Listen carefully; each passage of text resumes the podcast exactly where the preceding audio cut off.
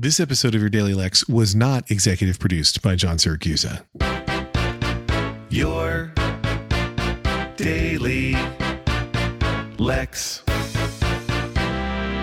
It feels like we're building a, to a narrative arc on this podcast because I've talked off and on uh, several times about the fact that I'm auditioning for the musical Avenue Q soon.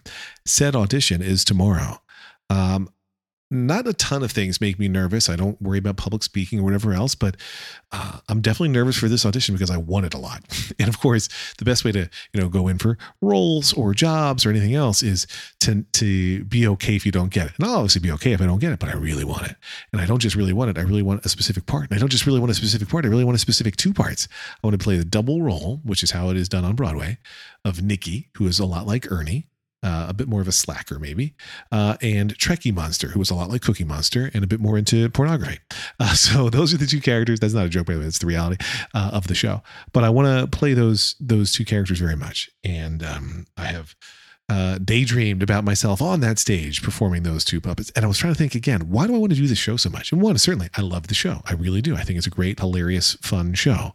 I love puppets. I love puppets being part of a reality. And really, what it comes down to is one, I love the show. And then two, I love the idea of really puppeteering, right? It's not quite professional, I guess, since it's still community theater, but the idea of puppeteering for big audiences for multiple nights of a show is really fun to me. Uh, so I really want to get it. And as I think I've talked about, I'm auditioning with a medley I wrote that combines, uh, I mean, a medley I wrote, a medley I arranged that combines Rubber Ducky, which I'm doing in my Ernie voice, and C is for Cookie, which unsurprisingly I'm doing the Cookie Monster voice. Uh, and I'm going to take a puppet to the audition. And this is uh, fraud.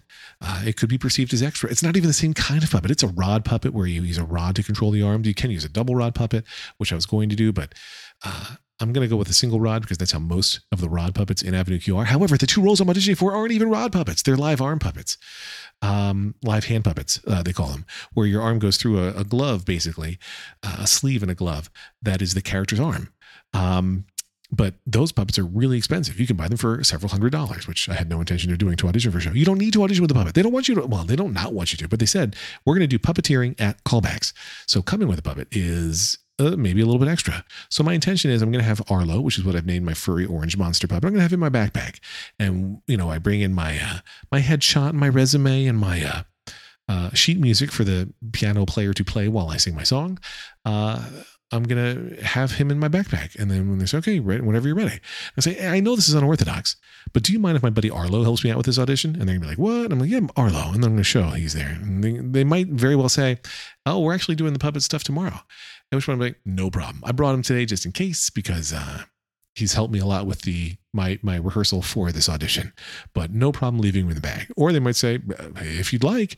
Uh, and I, I think that the puppeteering helps my audition, especially because these are weird songs to be singing as a human. Right? They're weird songs to be singing. I also don't know how many auditioners are going to be doing uh, character voices, but to me, those are the parts I want, and they have very distinctive voices. Particularly Trekkie Monster. Um, you know, it just makes sense to me to to bring out those voices. Um, there's, you know, the question of is it awkward if you say, "Hey, can I use my puppet?" and they say no? Which not a problem. I brought him just in case. He's a good luck charm. Fine, move on. It's not awkward for me. Is it awkward for them? I don't know. Uh, and if they say, "Hey, use the puppet," and then you don't do the puppeteering well, like if I get nervous and so I'm I'm not doing good lip sync. Uh, a lot of people when they do puppets, they flap the head up, but you're supposed to do the lower lip down, not the top of the head up. They might um, you know, if you count, you know, five through 10 with a puppet, five, six, and you can do your hand along with me, five, six, seven, eight, nine. When you're doing that, uh, your mouth should have flapped twice on seven because it's two syllables. So if I, if I don't do a good lip sync, um, or if the arm motions are bad or whatever, if my eye line is bad, all things that puppeteering uh, focuses on, then that could actually make me worse in my audition. Um, there's also the potential benefit of they're doing puppeteering at callbacks. So if you get called back and then you come back and you have already wowed them with your initial audition and then you can wow them by being a good puppeteer and you haven't said anything about it, maybe that's good too. All that said, I want to use the puppet. I like the puppet. I love the puppet. I'm friends with the puppet. The puppet is a friend of mine. No, I just, I don't know. To me, auditioning without a puppet for a show where I want to be a puppeteer is crazy. So we'll see.